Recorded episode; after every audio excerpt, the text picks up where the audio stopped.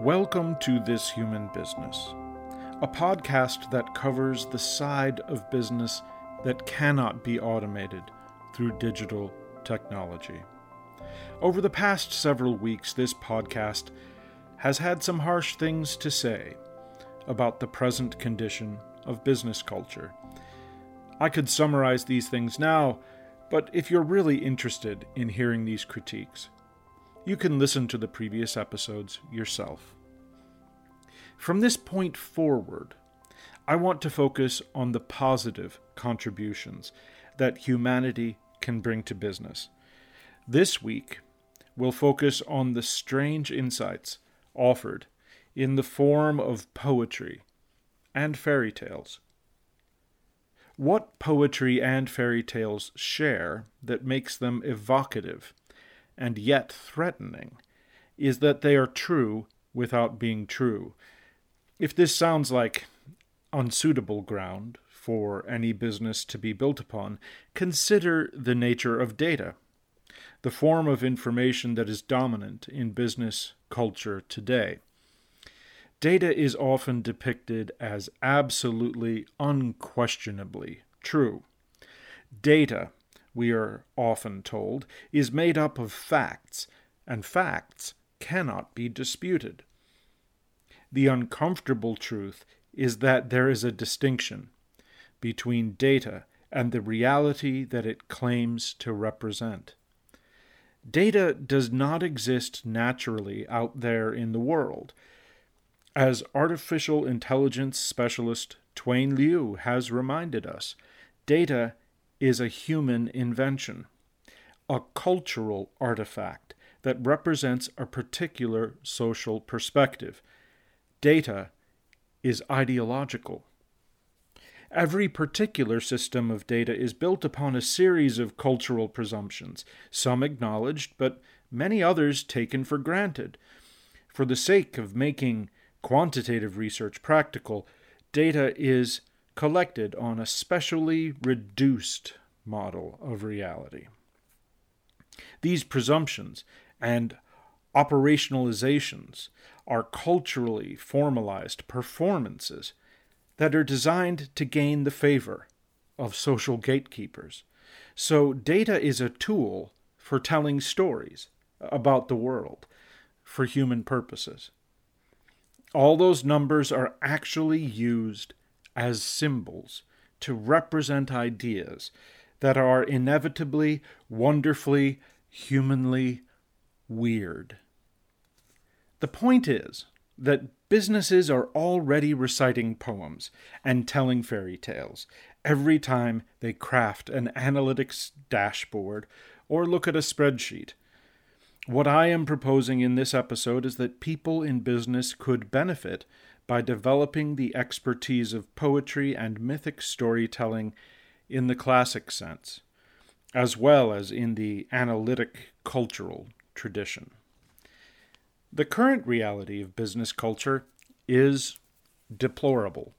To be honest, I'm struggling with this. I've been working for a quarter century to try to support the conditions for business reform, only to watch things get steadily worse. It breaks my heart to see companies who could do truly wonderful things aim for the quick and the cheap, over and over again. When things are as bad as they are right now in business, the last thing we should do is to allow ourselves to become mired in the facts that already exist. In times like these, we need to escape that trap of what is by summoning the strength to imagine what could be. Let's start by considering what business could get out of crafting a fairy tale. The first season of this podcast contains an entire episode on storytelling, and I encourage you to listen to that. A fairy tale, however, goes further than a simple narrative structure or a general approach to storytelling can. Matthew Burgess, in his work establishing creative spaces in television production, has identified a couple of the things that set this higher level of storytelling apart. When you're setting out to tell a story, you think you know what the story is, and then you go and speak to the people who you who are telling you the story, and then another story can emerge from that. And so you've got to be open to that possibility that you're not just shooting something word for word that you know already.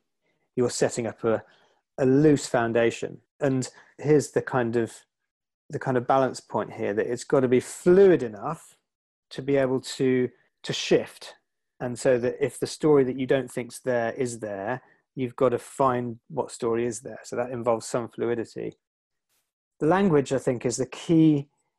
Is when you're operating in a realm of ambiguity, um, establishing a, a common language you know i suppose how it works in all sorts of subcultures and things like that isn't it you have have a language which describes the things that other people might find impenetrable that you have a familiarity with fairy tales aren't just any kind of story they are stories of the entry into realms of ambiguity through the crossing of borders that are otherwise impenetrable when in the world of fairy the human traveler becomes temporarily fluid, able to shapeshift into new identities that would, in ordinary settings, be unimaginable.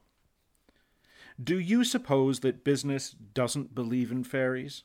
Well, take a look at the communications from Silicon Valley, and you'll find all manner of fantastic beasts, including sentient robots and artificial intelligences that flow like ether without physical bodies but able to control physical reality around the world nonetheless.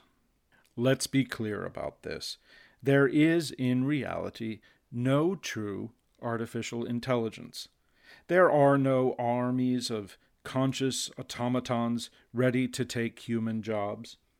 All that actually exists are complex machine learning algorithms that, as advanced as they are, break down routinely without substantial human assistance.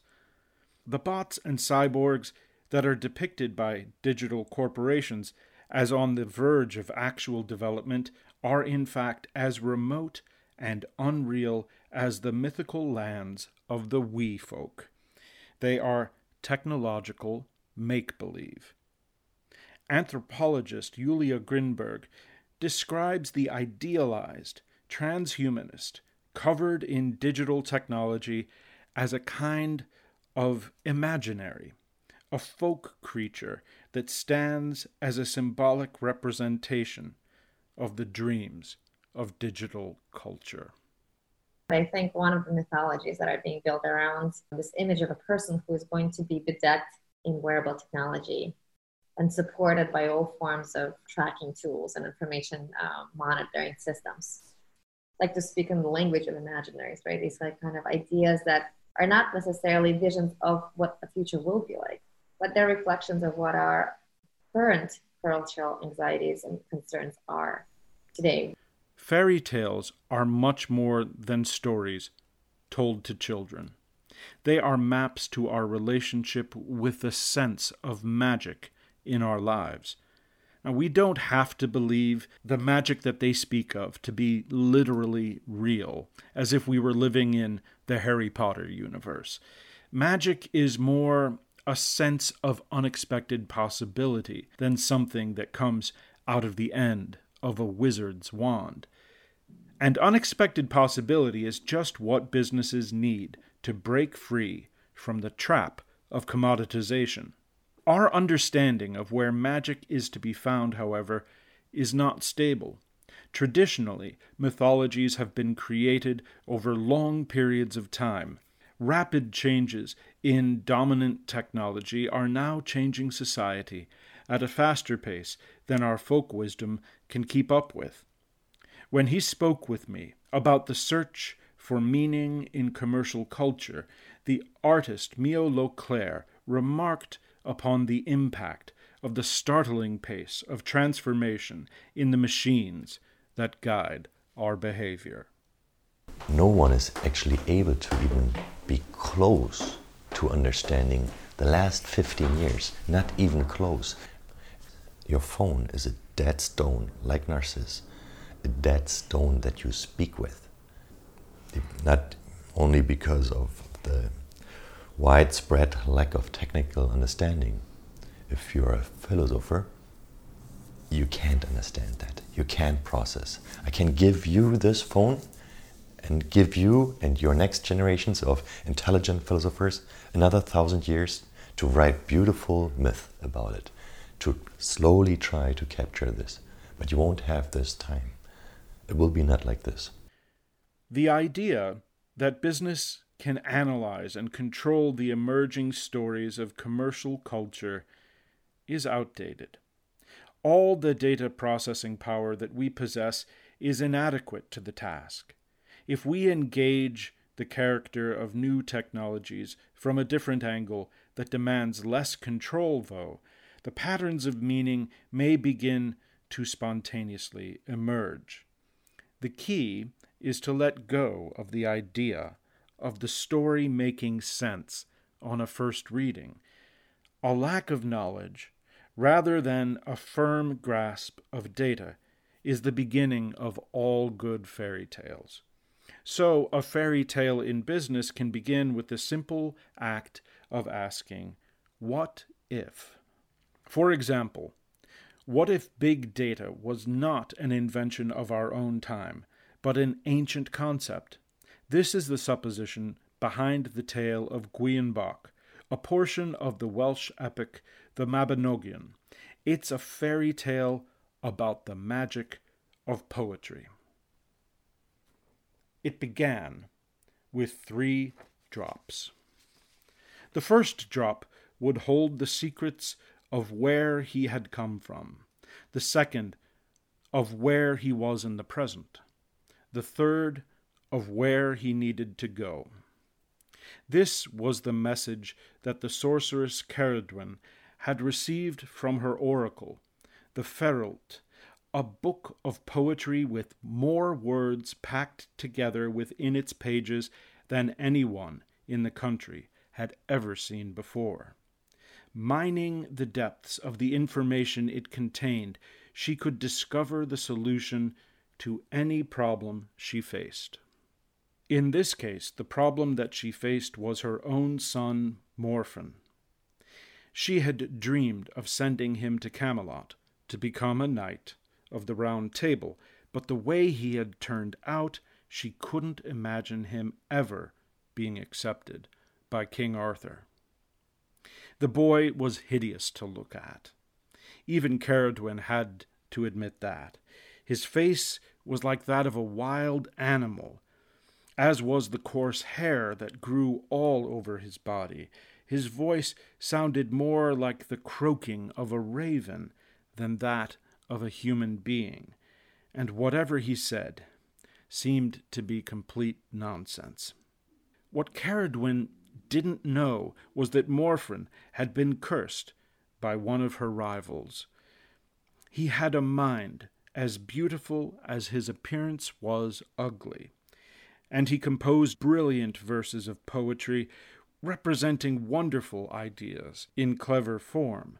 However, under the dark spell cast against him, anything he said would be heard, understood, and then forgotten in an instant, replaced in the ears of his listeners with senseless babbling.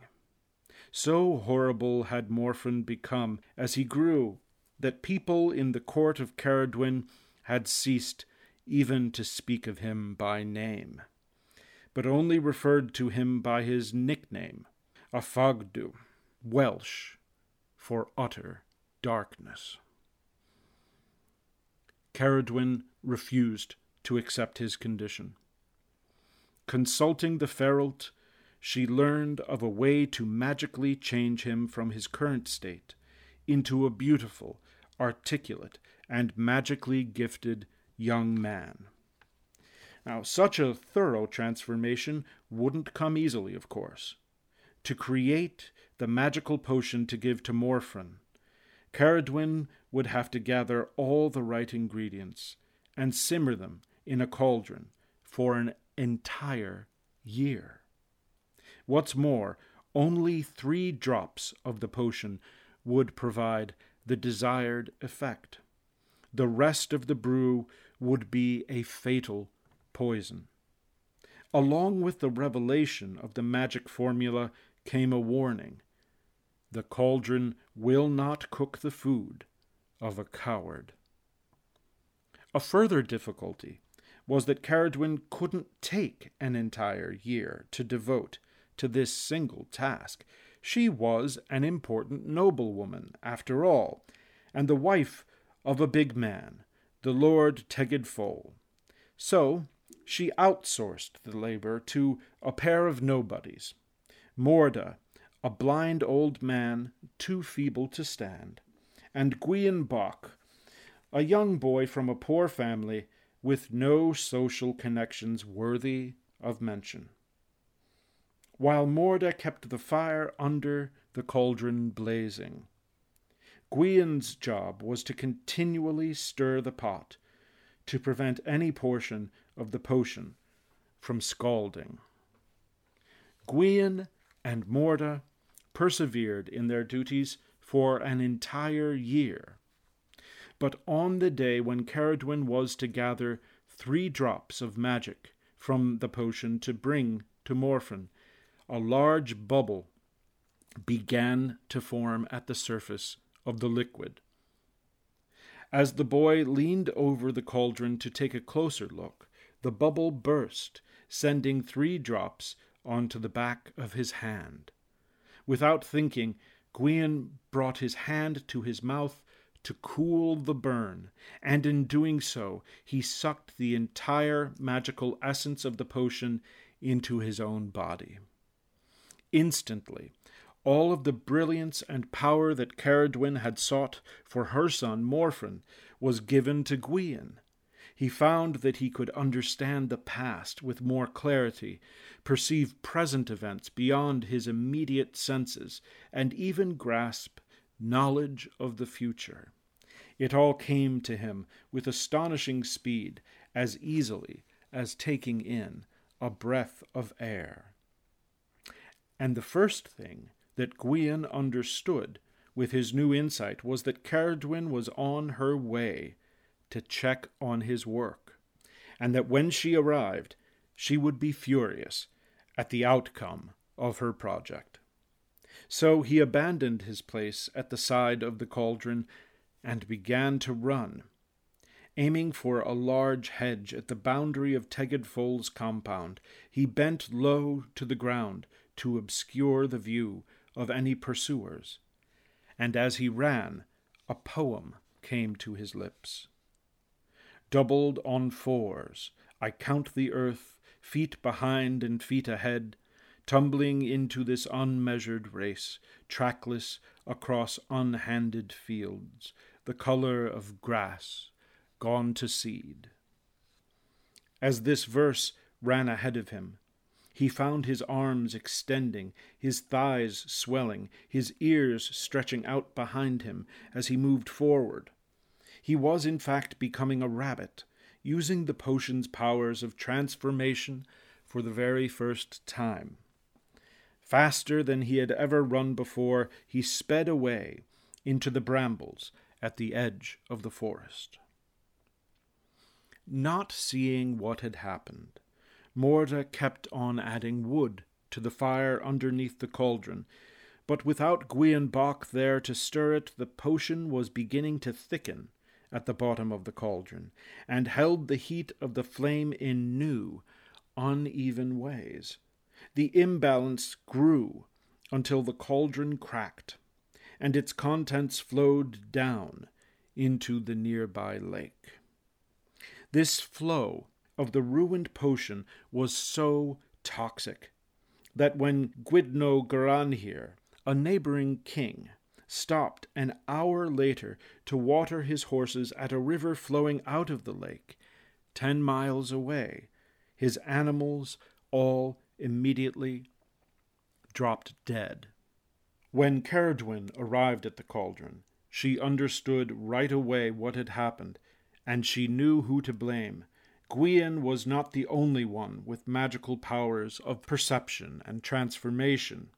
Using her own gifts, Ceridwen saw where the boy had gone and what he had become. Responding instantly, she changed herself into a greyhound and bolted into the forest, following the trail of scent that Gwion had left behind. She found him at the edge of a river, taking a drink of water to refresh himself. She was nearly upon him before he saw her, and turning his gaze to the rippled water's surface, another poem came to his mind. I have become a mouth, ever open in pursuit, speaking the truth of myself in every wave through my body, drowning a cold scale in my buoyant return. As these words hung in the air, he fell into the water, not as a rabbit, but as a salmon, swimming with the current down toward the sea. Ceridwen was not so easily eluded, however. She changed herself into an otter, and as fast as Gwion's salmon swam, she was faster. At the edge of a waterfall, he felt her sharp claws feeling for his curved tail fin, and he leaped out of the river into the air. As he rose, his hooked mouth released another verse. When I am bent out of this narrow gust, falling upward out of the world, I leave its curving course at my tail, where the water only thins. I find it and beat my drink beneath me. With these words, Gwion's unending fall took him higher into the air, changing his shape into that of a wren, soaring along the shape of his will. Ceridwen changed shape to match him, becoming a falcon, beating its wings to rise up into the air. Turning, she saw her prey far below, and she folded her wings tight to her body and plummeted toward him at terrifying speed. Gwion heard her shriek of excitement, though, and looking below him, he saw a farmyard full of chickens pecking at the scattered grain left over from the harvest. Wanting nothing more than to disappear, he spoke these words Light in the light plummets painlessly with the unrealization that everything I have become has been my undoing, planting me with a thousand sisters. With this poem, Gwion transformed himself into a single grain of barley and floated down to the ground to hide amongst the other seeds. Ceridwen floated down after him, not as a falcon, but as a gigantic black hen, frightening all the other chickens away. Patiently she scoured the farmyard, pecking up every single piece of grain, swallowing them with a great hunger. So it was that Gwion was finally consumed by Ceridwen, reduced to chicken feed. Her vengeance satisfied, Ceridwen changed back into her human form and began the long walk back to her estate. Despite appearances, Gwion was not defeated. Nine months after Gwion, in the form of a grain of barley, was consumed by the sorceress, Ceridwen gave birth to a boy, whom she was certain was none other than Gwion Bach. For her entire pregnancy, she was determined to kill the baby, to finally accomplish the revenge she had begun the previous year. When her new son was born, however, his identity as Gwion was simultaneously confirmed and preserved by his great beauty and wise eyes, full of the understanding of one who had known and mastered magic long ago. During his gestation, Gwion's powers had grown along with his new body, and as Ceridwen held a long, sharp knife across the baby's throat, the most delicious golden light emerged from within his face. Ceridwen gasped, dropped the knife, and was charmed. She was holding the fruition of her own magic in her hands. Ceridwen could not bring herself to kill the baby, but her anger at the theft of her spell remained, so she decided to abandon Gwion to his fate on the waves of the Irish Sea. She placed him inside a leather bag and cast the bag into the waters. And for nine days and nights the baby in the bag floated on the salty waters until Halloween arrived. It was known in those times that Halloween was a day when fortunes might be reversed, when those who had had bad luck might find a path into a more prosperous future. In particular, the people along the coastline believed that those who fished for salmon on Halloween would gather the best catch of the year. So it was that Gwyddno here, still brooding from the poisoning of his finest horses, sent his son, Prince Elphin, to tend the fish weirs along his coastline on the last day of October. Elphin was well meaning, but every project that he touched turned to disaster, and his father worried what would become of the kingdom after his death. Perhaps you will at least bring the people an ample meal if you cannot serve them in court, Garanhir told his son, and dismissed him. All day and all night, Elphin wandered between the weirs, but found not even one fish. Only with the light of breaking dawn did he discover one catch, a leather bag snagged on one of his father's fish traps. Elphin opened the bag, hoping to find money or an object of worth that he could sell at market, but instead he found a baby with a face that shone like a cloud barely concealing the sun. Newborn though it was, the baby spoke with a clear voice. Prince Elphin, your worries will now cease. Do not be dissatisfied with your catch, for despair brings no advantage, and no one can see the true source of success. When Elphin arrived back at the castle, he hid the baby in his cloak, unsure of what others might think to see him with an infant in his arms. Thus, walking into the court, he earned the curiosity of all his father's advisers. What have you brought me in your cloak? asked Gwyddno Garanhir. I caught no fish, the prince admitted, but I have brought something better to you. His father groaned. Oh, show me what you have, he demanded. So Elphin unwrapped his cloak and showed the baby to the court and the court erupted into laughter, and Garanhir hid his face in his hands. The depth of your ill fortune was never seen until now, the king groaned.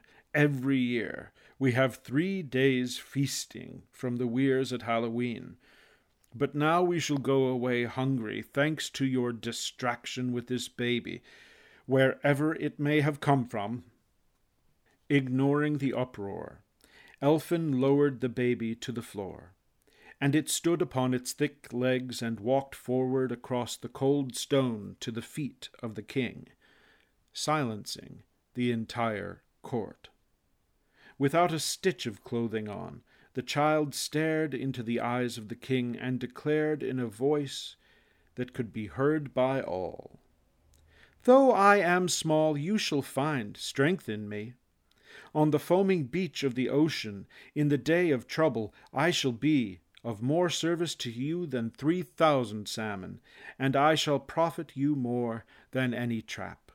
My poetry was spoken from the cauldron. Then, from the baby's forehead came a light so intense that it filled all the room with the feeling of standing on a hilltop above the wide open sea at noon on a summer day. The late autumn within the shadow of the castle walls gave way. Let him be named Taliesin, said Garanhir, lifting the baby into his arms, after the brilliance of his shining brow. And from that day forward, Taliesin served as the top adviser to Gwyddno Garanhir and to Prince Elphin. He grew to become the greatest bard that England had ever seen, and ever would see, advising all the great leaders of his day, including even King Arthur, sitting at the round table. Taliesin alone was unsurprised on the day when he saw, riding a gigantic steed through the gates of Camelot, Morfran, the utter darkness, the other son of Ceridwen. Morfran had not only been invested with the honor of a Knight of the Round Table, but became one of a special trio, the Irresistible Knights, named so because they could be refused nothing that they asked for. Morfran had not become a member of the Irresistible Knights in spite of his awkward ugliness, but because of it. Morfran had attained his status with no magical assistance from his mother whatsoever. After long years of being dismissed as a worthless fool, he had discovered his voice in the written word, persuading the powerful over a distance in space and time. Years later, after the Battle of Camlan, in which King Arthur was killed by his bastard son Mordred. The irresistible knights were the only members of the Round Table to survive. It was Morfran who first committed the stories of Camelot to writing. To this day, we retell these stories, not really because King Arthur and his henchmen were so remarkable, but because of the beauty of Morfran's words, making them appear to be so. As for Taliesin, after that battle he was never seen again, at least not in the shape of a bard. The story of Gwion Bach is driven by Ceridwen's hunger for transformation and acceptance, the emotions that fuel her drive to make her awkward son acceptable are familiar to anyone in business who has been faced with the task of revitalizing a failing brand. Though the default in business is to push our goals in a straight line, the tale of Gwion Bach advises us to take a different path. Time and again, in times of great need, the story turns to poetry. Poetry exists because, despite the immense number of words we have to describe and talk through our problems, our vocabulary is not enough to represent the subtle shadows that lie within our hearts. A business that seeks to practice true empathy in its designs should pursue the path of poetry.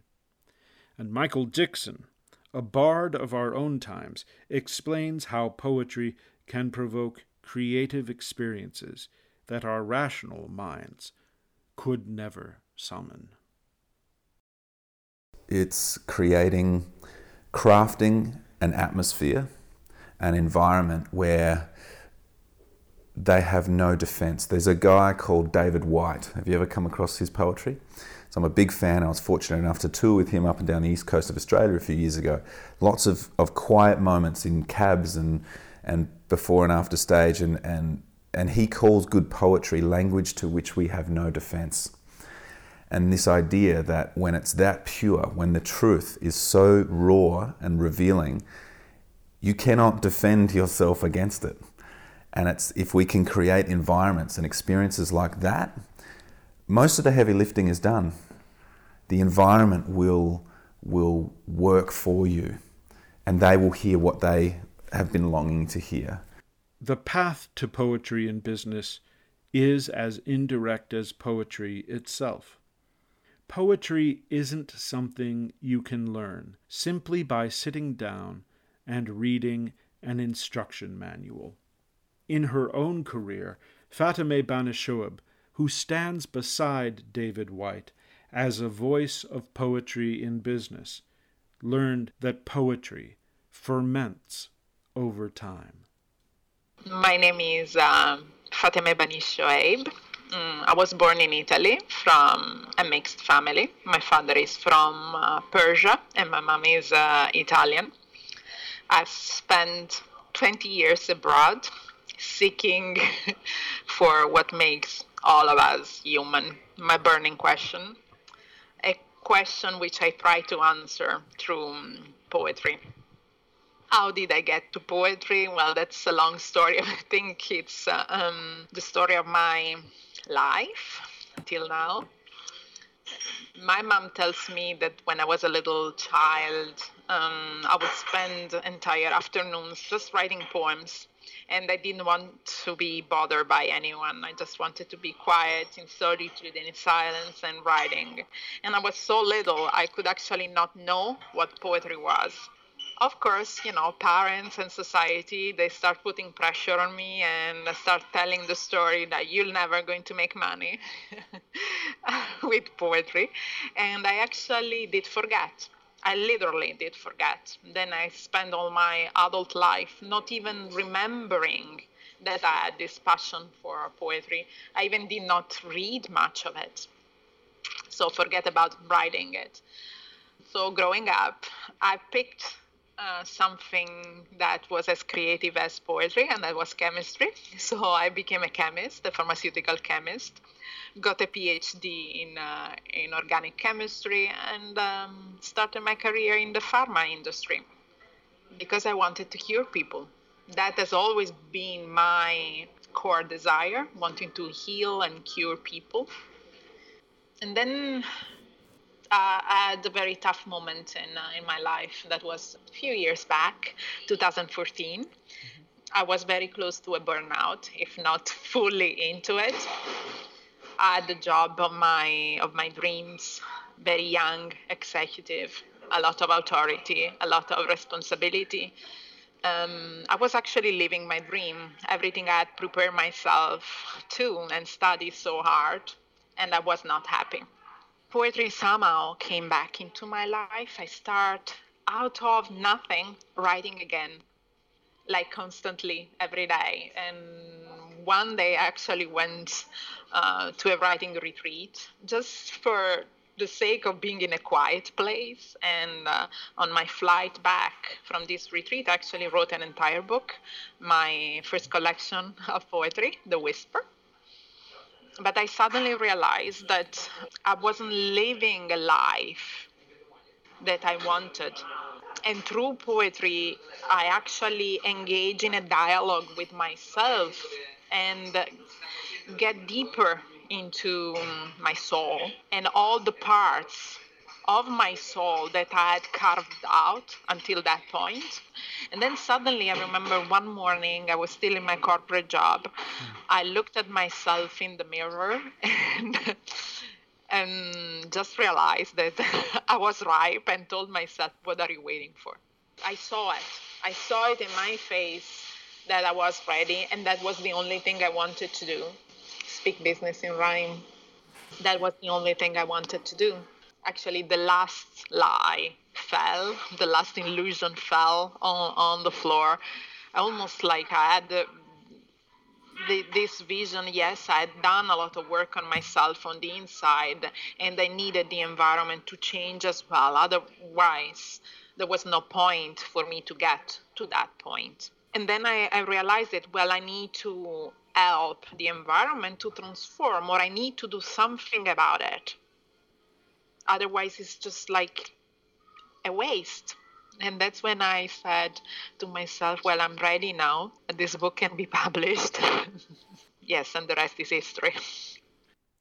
Through her struggles, Fateme had learned that poetry isn't just what we write. A poem transforms us through its creation as much as through its later performance. The importance of poetry comes from the way it brings experience from the world into shape as we write. The outcome matters, but the poem is the proof of the journey required to reach its strange insights. Poetry is all about finding value in what is, in all objective analysis, false and misleading. It's about holding multiple meanings in our minds without choosing between them. It's about silencing our professional minds to hear once again our most unrealistic desires and unanswerable fears. I write from a very intuitive place. Um, so I don't sit actually there and say, okay, I'm going to write that many verses in that structure, in that form. There is a lot of talking about uh, creativity and innovation in business and the desperate need for creativity and innovation. And sometimes I wonder how are we going to do it because creativity is not a process you can engage into just by saying or at will it's it's a practice and poetry does support that i had experience on myself and i see it every single time when i run workshop but by the fact of engaging simply in reading poems. And so you can imagine what is the impact when people engage into the act of writing poems we literally tap into imagination. It is often said when something is particularly beautiful that, oh, it, it's like a poem. When a picture is very beautiful, say, oh, it's like a poem. Or when uh, something is particularly beautiful, we use it to associate it with, with poetry. And I think that that's what is missing in, in business. We have lost the sense of beauty in business, and poetry brings it back to the one who still resist and say I'm not a poet. Actually, my answer is the same. I'm also not a poet. I'm a chemist. I have a PhD in chemistry. So if I could do it, they can also do it. People in business can become poets. In proof of Fateme's point, at the end of last year, I invited people in business to share poems reflecting their working lives. Their work was assembled into a book filled with the poetry of a new business. It has been said that talking about poetry is like talking about sex, not anything like the real thing. To close this episode, instead of continuing to talk about poetry, I want you to hear two of the poems from that book. The first comes from Adam Smith. It is called Replaced. In cold Chicago, dark before dinner, December, I step swiftly down the street to gather my groceries at an automat, a corner store cleared of clerks, replaced at the register by touch-screen tellers. Outside, I stop, beholding a billboard by Prudential proclaiming, Robots can't take your job if you're already retired. I stumble. It's a joke, of course, a giggle for a generation already at an age to let go. But what happens after the boom? Fighting for gigs, we side hustle, nights without sleep, faking without ever making our way out of serial startups, our dreams drawn leaner each time we fail to sell out to Google.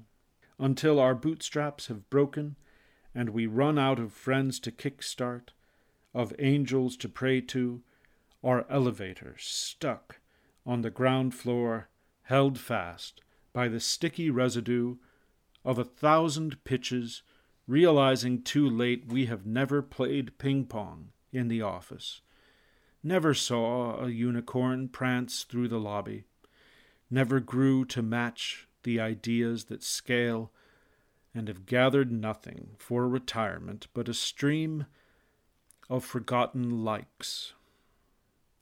I look down from the billboard to the blue glow of the screen. I carry with me wherever I go. To discover, I have 36 new notifications and nothing else. The second poem is called Retention, written by Ricardo Suarez.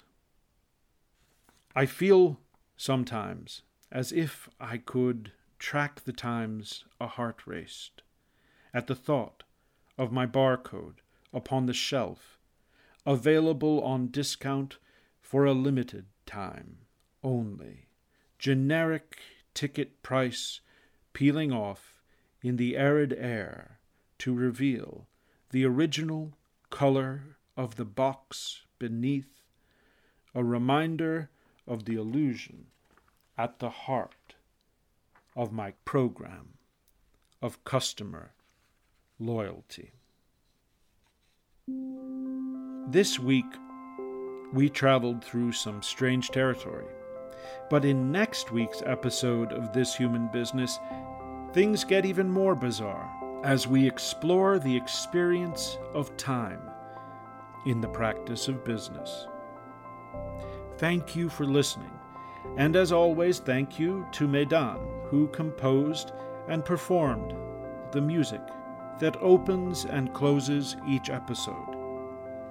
The song is called Underwater, and it's from the album For Creators.